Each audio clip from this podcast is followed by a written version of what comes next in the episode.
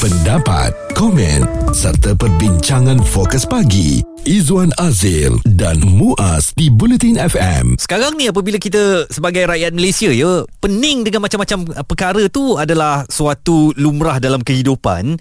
Bagi anak-anak yang baru lepasan SPM ataupun STPM nak masuk ke universiti pun pening kepala mereka apabila permohonan mereka ditolak. Kita faham kalau permohonan yang uh, dipohon tu mungkin dari segi pencapaian kita tidak memberangsangkan, tak ada masalah. Mm-hmm. Kalau ditolak kita faham dan kita kena cari alternatif lain. Tapi uh, apa yang menjadi perbualan hangat apabila ada seorang pelajar mendapat 3.95 tidak dapat masuk di IPTA di Malaysia ni tetapi mendapat tawaran di universiti dari luar negara. Ini yang berlaku kepada Muhammad Firdaus Muhammad Azli Lee 22 tahun. Beliau adalah pelajar lepasan diploma uh, kejuruteraan mekanikal di Politeknik Sultan Haji Ahmad Shah Kuantan Pahang.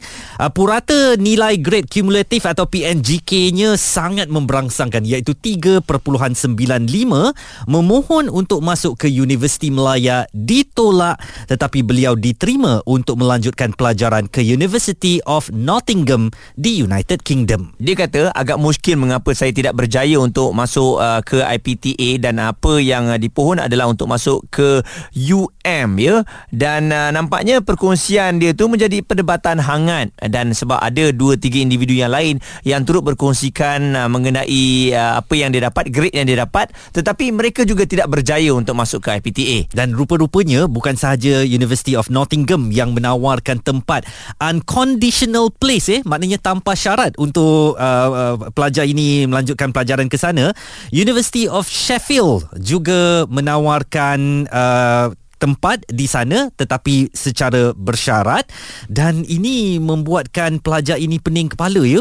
Apalah yang kurangnya aku nak masuk Universiti Melaya tak diterima tetapi University of Nottingham dan University of Sheffield di United Kingdom boleh pula menawarkan tempat kepadanya. Okey dan katanya sekarang ni rayuan akan terus dibuat kerana dia uh, memilih UM lah masih lagi menjadi uh, tempat utamanya berbanding dengan negara luar. Sebab kita tahulah memanglah daripada UK tapi yurannya sebenarnya Izwan hmm. kita kena tanggung sendiri dan agak uh, tinggi lah ya. Dan sekarang ni kita nak lihat kenapa agaknya ada kesukaran untuk nak masuk ke IPTA ni dalam permohonan UPU mungkinkah ada ketirisan ada ketidaknampakan di situ? Dan saya memikirkan satu je mungkin juga kos yang dia minta di UM tu ramai orang lagi hebat daripada dia. Kalau dia 395 ada ramai 396 397 yang menyebabkan dia tak dapat. Mungkin Tapi lah. ini course mechanical engineering memang terkenal Favorite lah. tahap kesukarannya. Dia bukan suatu um, kursus umum yang disertai oleh ini bukan pengajian bahasa Melayu, ini bukan mm-hmm. pengajian sejarah. Ya, saya bukan meremehkan uh, uh, pengajian-pengajian berkenaan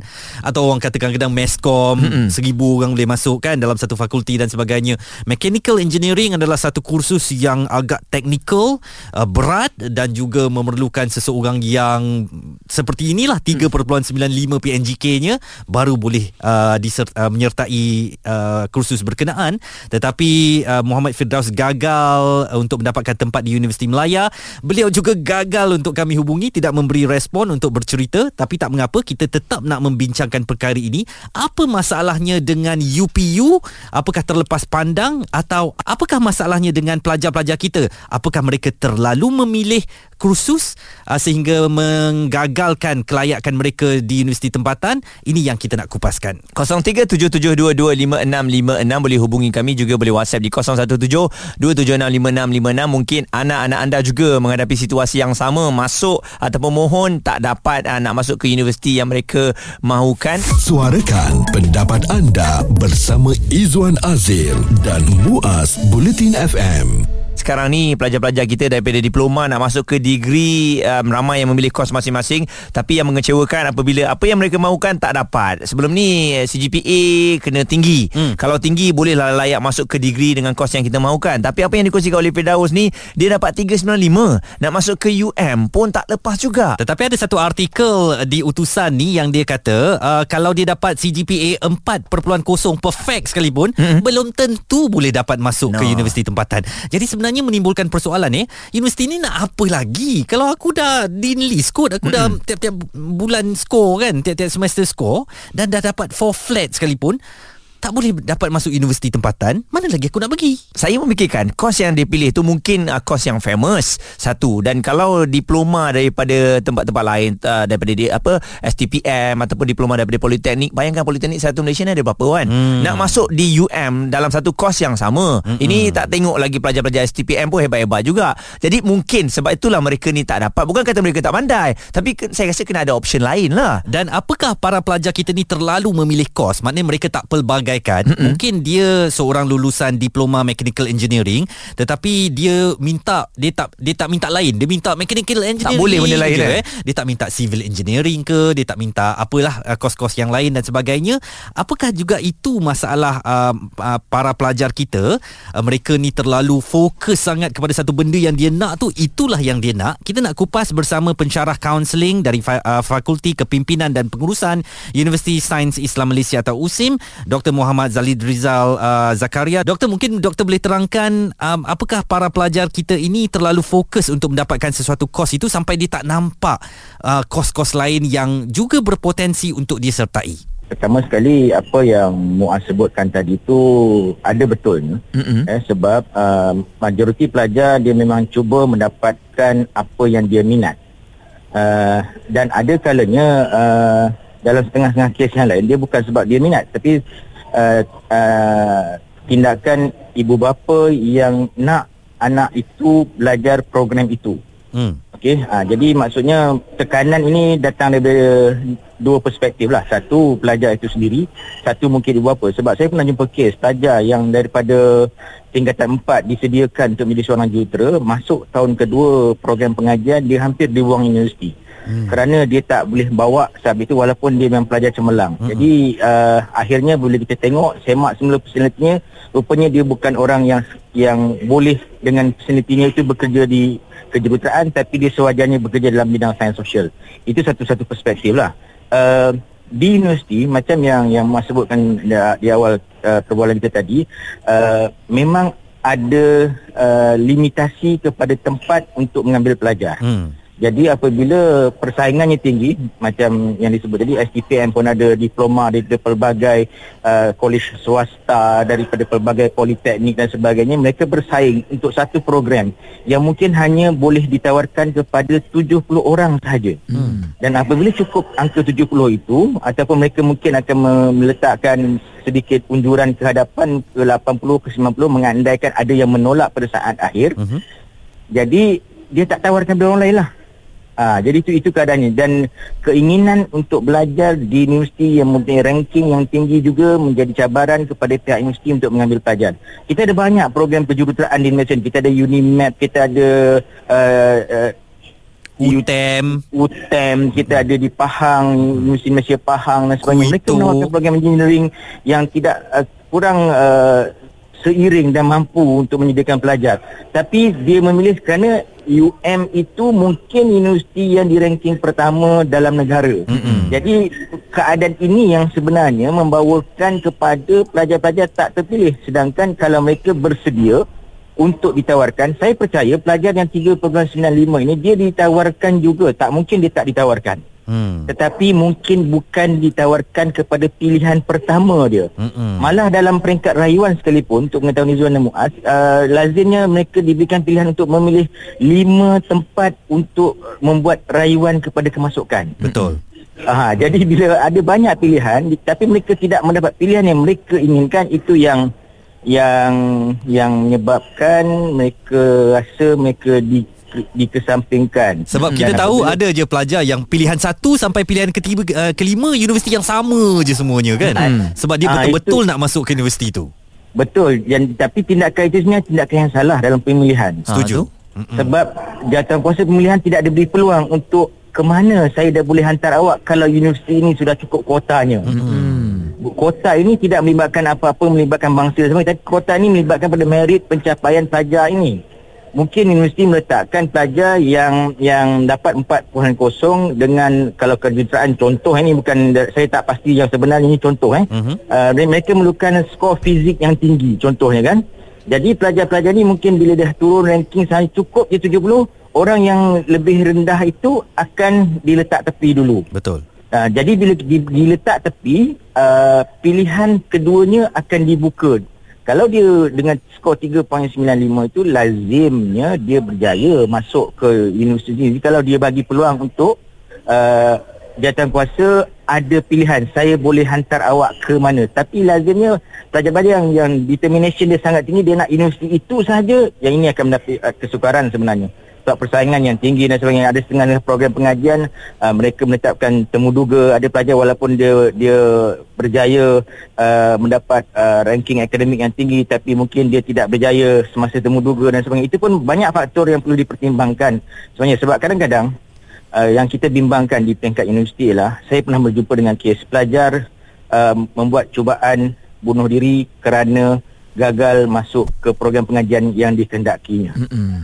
Pernah berlaku keadaan macam ni Wan dan Muaz. Jadi saya nasihatkan kepada pelajar-pelajar di luar sana uh, kalau dalam konteks Islam kita merancang Allah merancang perancangan Allah lebih baik. Percayalah pada perancangan Allah. Isu semasa bersama pakar di Fokus Pagi Izwan Azil dan Muaz Bulletin FM apa agaknya masalah UPU ni? Kita dah belajar cantik punya baik punya untuk SPM STPM ada yang dah buat diploma dapat keputusan cemerlang. Lepas tu kita tak dapat kursus yang kita nak di Universiti Awam mm-hmm. untuk peringkat ijazah sarjana muda. Betul. Memang sesuatu yang mengecewakan saya ingat Muaz saya nak meskom UiTM dahulu. Uh-uh. pilihan pertama. Wah. kemudian saya telefon UPU dapat tak uh, UiTM tak dapat dia cakap macam tu. uh-huh. habis saya pergi mana? Oh dapat UIA UIA pilihan ketiga. Oh, Saya nak pergi Meskom UITM Tapi baguslah Dah itu suratannya. Betul. Kan, uh, Dan akhirnya saya jatuh cinta Dengan UIA ha, kan? Jadi kan? macam Alhamdulillah lah syukur. benda, benda ni mungkin Masa tu bukan rezeki kita Tapi yes Kita faham Dalam keadaan segini Kita pun pernah rasa Bila hmm. kita mohon tak dapat. Dan satu lagi Ini sistem. Kita dah dapat satu keputusan yang bagus. Sistem ni Ialah sistem Masuk nama tak dapat. Kita hmm. nak marah siapa ni sekarang Izan? Kita nak marah sistem Yang mungkin kita Ada ketirisan dalam sistem ni ni. Mesti ada orang orang masukkan kabel ni. Sebab kita tak ada jawapan.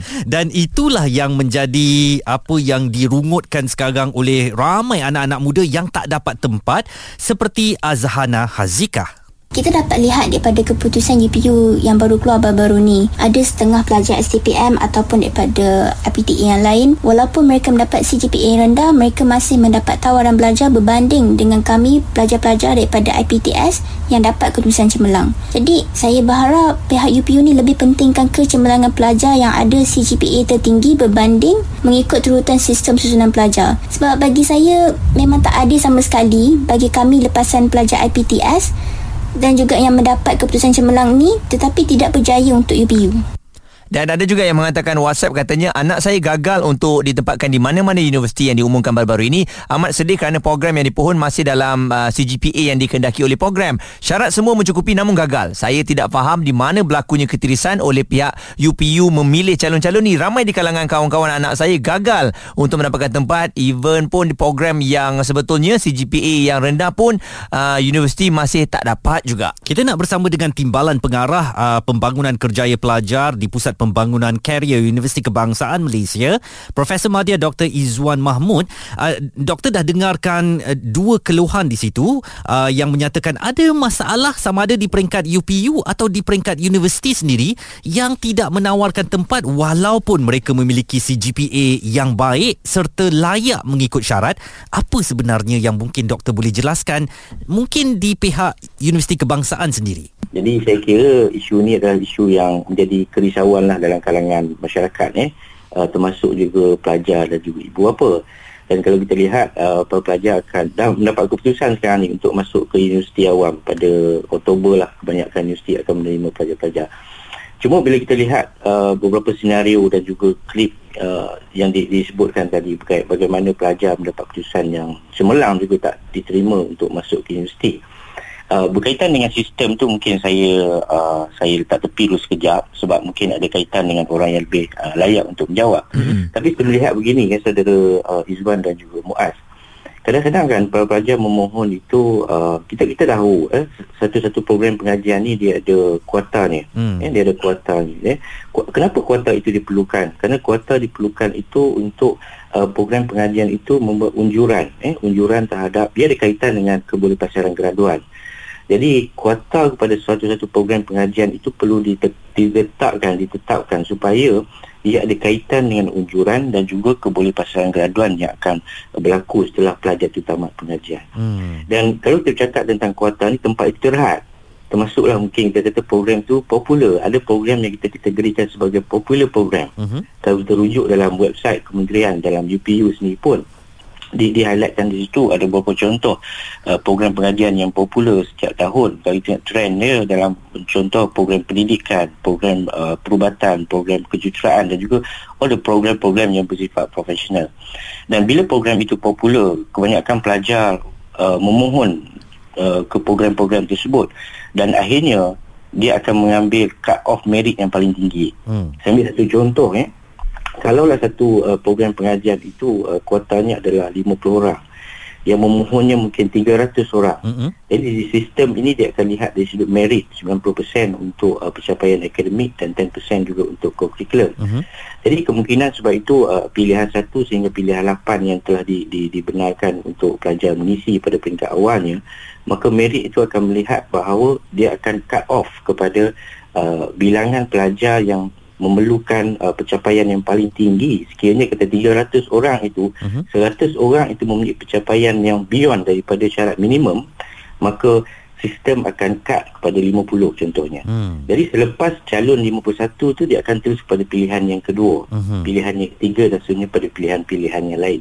Jadi persaingan merit ini ya kita faham the sistem yang akan uh, apa melakukan all the, this the apa analisis untuk untuk memastikan bahawa pelajar-pelajar tadi memperolehi pilihan-pilihan yang yang dia dia pilih semasa mengisi borang uh, UPU. Dan uh, kalau kita lihat uh, bila ramai yang memohon khusus program yang popular ini dan kemungkinan besar dia akan pergi pilihan kedua sehinggalah pilihan ke-8. Ada juga para pelajar yang memohon pilihan dari satu hingga ke-8 ini tetapi dia tidak mendapat satu pun tepat. satu pun juga itu. Mm-hmm. mungkin daripada pilihan yang dia tak pilih pun uh, ini juga boleh berlaku dalam dalam sistem yang yang ada sekarang. Mungkin kita faham ada sistem ini kadang-kadang uh, kemungkinan ada sedikit error dan ataupun kemungkinan berlaku sedikit uh, kita kata dia, tak, dia tidak berkata kecuaian tetapi kemungkinan dia ada kaitan dengan uh, dia sebutkan tadilah pelajar bila dia nak mengisi borang nak mengisi borang itu termasuk juga universiti universiti yang kita mohon. Uh, ini ini juga ada kaitan dengan universiti research universiti universiti yang bersifat pendidikan dan sebagainya. Jadi itu pun ada kaitan dengan program pengajian. Hmm. Untuk contoh universiti A ada menawarkan program engineering, universiti B ada menawarkan program engineering. Jadi setiap universiti juga dia ada program-program yang popular dalam kalangan pelajar dan ini bersifat sebagai kompetitif lah. Itu satu. Hmm. Yang kedua saya melihat bahawa kadang-kadang para pelajar itu dia mohon pilihan yang pertama dia memang layak berada dalam 50 kuota tadi. Uh-huh. Tetapi ada program pengajian yang bersifat yang memerlukan kepada temuduga. Jadi dalam proses temuduga itu kemungkinan besar tidak diperakukan temuduga maka dia akan terus pergi kepada pilihan yang ketiga dan pilihan keempat dan dan seterusnya. Yang ini yang saya lihat bahawa uh, rungutan-rungutan yang yang berlaku itu dalam dalam kalangan masyarakat kita dan para pelajar sebenarnya ada ruang untuk membuat rayuan. Hmm. Jadi proses rayuan itu berlaku lah selepas keputusan itu di di diperolehi maka satu proses rayuan akan berlaku. Baik. Jadi para pelajar boleh buat rayuan lah untuk Baik. mohon. Tetapi kalau dia menolak tawaran uh, katakan dia, dia mohon tapi dia tidak dapat tawaran langsung ataupun dia mendapat program pengajian lain dia tolak. Jadi itu pun akan ada kesannya kepada permohonan yang akan datang. Profesor Madya Dr. Izzuan Mahmud, beliau adalah Timbalan Pengarah Pembangunan Kerjaya Pelajar di Pusat Pembangunan Karier Universiti Kebangsaan Malaysia MUAS. Izzuan ada yang hantar WhatsApp katanya berkenaan dengan pelajar politeknik dengan CGPA 3.95 itu maaf saya nak cakap student politeknik memang senang skor. Kalau dia dapat masuk UUM mungkin uh, potensi dia terpeluang tu sangat tinggi. Sebab grading untuk politeknik dan universiti lain sangat berbeza. Masa degree banyak student politeknik CGPA bawah 3.0 tapi rekod masa politeknik dulu dia tinggi 3.0 ke atas. Sedangkan student dari U lain yang sebelum ini CGPA dia mungkin uh, di bawah 3 ya. Tapi bila masuk je degree mereka ni mungkin atas tiga dan juga boleh dapat anugerah dekan. Jadi antara yang dikatakan oleh Mak Jo ni sebenarnya uh, tahap uh, pemarkahan politeknik dan universiti berbeza. Mungkin dia boleh skor semasa politeknik tetapi akan kandas apabila diterima masuk ke universiti awam kerana pemarkahan yang lebih uh, lebih strict lagi ya Jadi kami harapkan kami ucapkan selamat maju jaya kepada semua para pelajar. Saya juga pernah ditolak satu ketika dahulu buat rayuan akhirnya diterima. Jadi janganlah merasakan putus asa.